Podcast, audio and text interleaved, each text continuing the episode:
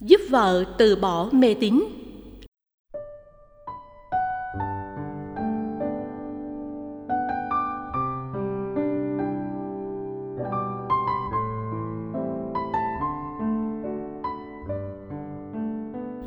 Vợ chồng con lấy nhau được 10 năm nay, đã có 2 cháu, một lên 8, một lên 5. Con là kỹ sư tin học, vợ con là giáo viên. Cuộc sống gia đình không khá giả, nhưng đủ sống và luôn đầm ấm. Song nửa năm trở lại đây, vợ con nghe theo chúng bạn đi cúng lễ ở khắp nơi, tiêu tốn hàng chục triệu đồng cho việc lễ bái.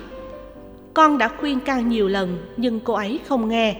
Tồi tệ hơn nữa là giờ cô ấy một mực yêu cầu con phải đi dự lễ cùng cô ấy.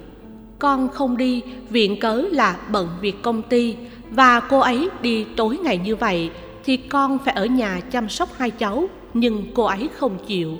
Còn dọa nếu không theo cô ấy thì gia đình sẽ tan nát, sẽ có người chết sớm. Rồi tuần trước, con và cháu bé thứ 2 bị sốt siêu vi trùng. Cô ấy không những không ở nhà chăm sóc mà còn trách cứ con rằng tại con không chịu đi lễ nên bị bề trên phạt cho ốm. Nếu không chịu thay đổi sẽ còn ốm nữa. Trời ơi, con không nhận ra vợ con nữa rồi. Một cô giáo hiền hòa mẫu mực giờ thành ra một con người mê tín dị đoan, cuồng đến mù quáng. Con phải làm gì để đánh thức vợ con, thưa thầy? Và liệu con có cơ hội giúp cô ấy tỉnh ra được không? Đọc thư của anh, tôi thông cảm với nỗi khổ tâm của anh và những xáo trộn hạnh phúc gia đình do vợ anh quá mê tín dị đoan gây ra. Mê tín làm cho con người trở nên sợ hãi, yếu đuối, lệ thuộc tâm lý, làm và nói những chuyện gàn dở. Để giúp vợ thoát khỏi mây mù mê tín, anh hãy tham khảo và thử nghiệm các liều thuốc sau đây. 1. Nhận diện tác hại của mê tín. Việt Nam hiện nay có khoảng 8.000 lễ hội lớn nhỏ. Lễ thường gắn liền với niềm tin và tín ngưỡng. Hội là hội hè vui chơi, biểu diễn và thưởng thức nghệ thuật. Có những lễ hội mang tính văn hóa và giá trị đẹp, cần được duy trì và phát huy. Có những lễ hội chỉ là những hủ tục, mê tín dị đoan và nhiều tác hại. Các lễ hội văn hóa tích cực có khả năng chuyển tải sự thiêng liêng, đạo đức và hiền thiện. Mê tín núp bóng lễ hội văn hóa thường mang lại nhiều tổn thất và bất an cho người tin nó một cách mù quáng. Mê tín có từ ngàn xưa, từ lúc con người cảm thấy bất lực trước sức tàn phá của thiên tai mà không sao giải thích được. Văn hóa Phật giáo không có chỗ cho những hành vi mê tín dị đoan và hiện tượng trục lợi buôn thần bán thánh để lừa bịp những người nhẹ dạ cả tin. Tín ngưỡng thiếu lý trí sẽ nhuốm màu thần bí và trở thành mê tín. Tác hại của mê tín không chỉ ảnh hưởng tiêu cực đến tâm lý và thái độ ứng xử mà còn phương hại cho lối sống và kinh tế gia đình. Điều này hoàn toàn đúng với trường hợp của vợ anh, một cô giáo nhẹ dạ đáng thương. Dị đoan là những điều quái lạ, huyễn hoặc chỉ tồn tại trong niềm tin thiếu lý trí của con người. Mê tín là niềm tin mù quáng, không phân biệt đúng sai, nhắm mắt làm càng, thể hiện sự mê muội và mất lý trí. Mê tín và dị đoan là cặp song sinh. Nơi nào có dị đoan, nơi đó có mê tín. Ai sống với mê tín, người đó chấp nhận các dị đoan. Dị đoan là mê tín. Mê tín thường kéo theo dị đoan. Đằng sau các dị đoan và mê tín là nỗi sợ hãi về những điều bất hạnh, bao gồm cái chết, bệnh tật, tổn thất, bất hạnh và nghịch cảnh. Nỗi sợ hãi là thực phẩm thầm lặng nuôi sống mê tín. Những kẻ truyền bá mê tín thường khai thác tâm lý sợ hãi của tín chủ để lợi dụng, từ đó tạo ra tình trạng tiền mất tật mang. Có một số người truyền bá mê tín không vì mục đích lợi nhuận hay lừa đảo, mà chỉ để làm cho mình được nổi tiếng. Dĩ nhiên, đó chỉ là hư danh. Việc cho vợ anh uống liều thuốc kiến thức về nguồn gốc của mê tín, nguyên nhân sống còn của niềm tin sai lầm này, các hậu quả mà người dị đoan phải gánh chịu sẽ góp phần giúp cho chị ấy tỉnh ra vấn đề để dừng lại các thái độ và hành động sai lầm trước khi quá muộn. Dĩ nhiên, để thành công, anh phải hết sức khéo léo, điềm tĩnh, kiên nhẫn, tránh gây gổ với vợ, vì như thế có thể làm hỏng mọi việc. Thứ hai là thần linh không hại được con người. Phật giáo không chấp nhận thần linh trong tín ngưỡng dân gian có khả năng ban phước và giáng họa. Nhiều loại thần thánh do con người mê tín tự tạo ra. Huống hồ, thần linh lấy đâu ra năng lực siêu nhiên để phạt kẻ này, hại kẻ nọ, như thể thế giới này không có luật pháp vậy. Những nhân vật siêu nhiên nếu có cũng phải sống trong quy luật nhân quả. Làm xấu sẽ bị khổ đau như bóng không rời hình, như âm vang không tách rời khỏi tiếng. Các thần linh không phải là cán cân của luật pháp. Do đó, nếu các thần linh ức hiếp con người, các thần sẽ bị nhân quả nghiêm trị. Rất may là trên thực tế, con người mượn hình ảnh thần linh để hù dọa lẫn nhau, chứ chưa có thần linh bề trên nào hại con người như thế.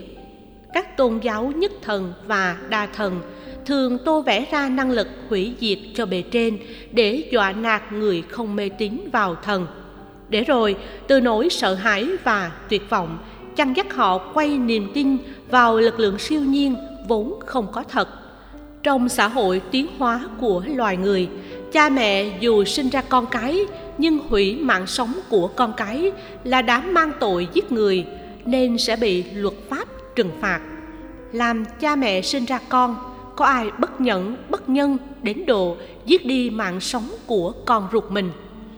Tội giết con được xem là tội bất nhân, luật pháp không thể dung tha.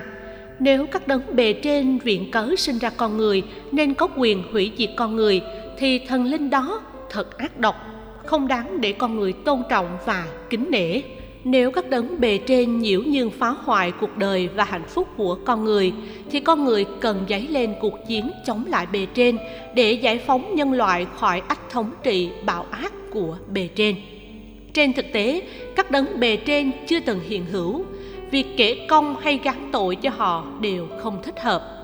Do đó, thay vì đi cúng lễ theo nghĩa hối lộ các đấng bề trên, vừa tốn tiền vừa sợ hãi, thì theo Phật giáo, ta hãy phân tích các nguyên nhân và điều kiện thuận nghịch để khắc phục những khó khăn và bất hạnh trong cuộc sống. Truy tìm nguyên nhân của các thất bại là giải quyết bất hạnh được phần nửa còn lại là đã giải pháp đúng, con đường trị liệu đúng. Ai nỗ lực tự thân với sự dẫn dắt của trí tuệ như vừa nêu sẽ có khả năng giải quyết dứt điểm các bất hạnh và khổ đau đã, đang hoặc sẽ diễn ra. Tiếp theo là lấy huyễn, độ huyễn. Việc khai mở kiến thức đúng về tác hại của mê tín để người mê tín từ bỏ các niềm tin sai lầm không phải lúc nào cũng thành công. Khi mà anh đã rơi vào tình thế buộc chùa nhà không thiên đối với vợ, trong mắt vợ anh chỉ là một kẻ phàm tục và dĩ nhiên sẽ không thể hiểu biết hết về thế giới siêu nhiên mà cô ấy đang bị kẻ chủ trương mê tín dẫn dắt. Lối suy nghĩ tiêu cực này có thể có của vợ anh đôi lúc làm cho anh dễ cáu giận, nhưng đừng vì thế mà buông xuôi mọi việc để cho mê tín dẫn dắt cuộc sống gia đình anh. Do đó, nếu giải pháp đánh thức không thành công, anh có thể áp dụng công thức dĩ huyễn độ huyễn được Phật giảng dạy trong kinh. Tức là tạm thời, anh cứ đóng vai diễn là người có niềm tin như vợ anh, để vợ anh nghĩ rằng chị và anh là người cùng hội cùng thuyền. Sau đó, anh có thể phối hợp với một vị trụ trì có kinh nghiệm ở một ngôi chùa cùng thành phố mà anh chị đang sinh sống, nói rõ về các mê tín mà vợ anh đang dính vào để nhờ sự giúp đỡ tích cực. Sắp xếp một cuộc gặp gỡ giữa hai vợ chồng anh với nhà chùa trong một ngày thuận lợi cho cả hai bên. Anh nên cung cấp vài thông tin về cá tính của vợ, cảnh huống của gia đình để nhà chùa nắm vững trước khi gặp nhau. Trong cuộc trò chuyện, vị trụ trì có thể nói như đinh đóng cột về cảnh huống của gia đình và cá tính của vợ, làm chị sinh tâm bội phục. Phụ nữ thường có tâm lý nể phục những ai nói đúng về họ và gia đình họ. Đây cũng là một trong những nguyên nhân dẫn đến niềm tin hoàng xiên mù quáng, biến điều này thành một lợi thế để anh phối hợp với nhà chùa làm công việc tương kế tự kế. Đến lúc vợ anh có niềm tin mạnh về năng lực đặc biệt của nhà chùa, việc nhà chùa góp ý những điều chị ấy đang quan tâm mới có kết quả, ít nhất là tác dụng tâm lý dẫn đến niềm tin vào lời khuyên. Theo Phật giáo, việc cúng lễ ở khắp nơi tiêu tốn hàng chục triệu đồng không phải là giải pháp cho các vấn nạn gia đình và xã hội mà con người có thể gặp trong cuộc sống. Cúng cùng là một vấn đề, thay vì các thầy Pháp, thầy phong thủy, thầy địa lý, thầy bùa ngải, thầy đồng bóng dọa không cúng lễ thì gia đình sẽ tan nát, sẽ có người chết sớm, thì vì trụ trì có thể giải thích đức năng thắng số, tức không có số phận thật để mặc cảm, sợ hãi và lo lắng. Sau đó tư vấn các giải pháp thích hợp theo tinh thần sống với nhân quả, giải quyết vấn đề bằng trí tuệ. Nhà chùa có thể tổ chức một khóa lễ cầu an, vừa không tốn tiền vừa có khả năng xoa dịu và trấn an các nỗi đau và bất hạnh của gia đình. Nỗi sợ hãi không chịu đi lễ nên bị bề trên phạt cho ốm sẽ được thay thế bằng niềm vui được Phật Pháp gia hộ, mang hạnh phúc và an vui về cho gia đình.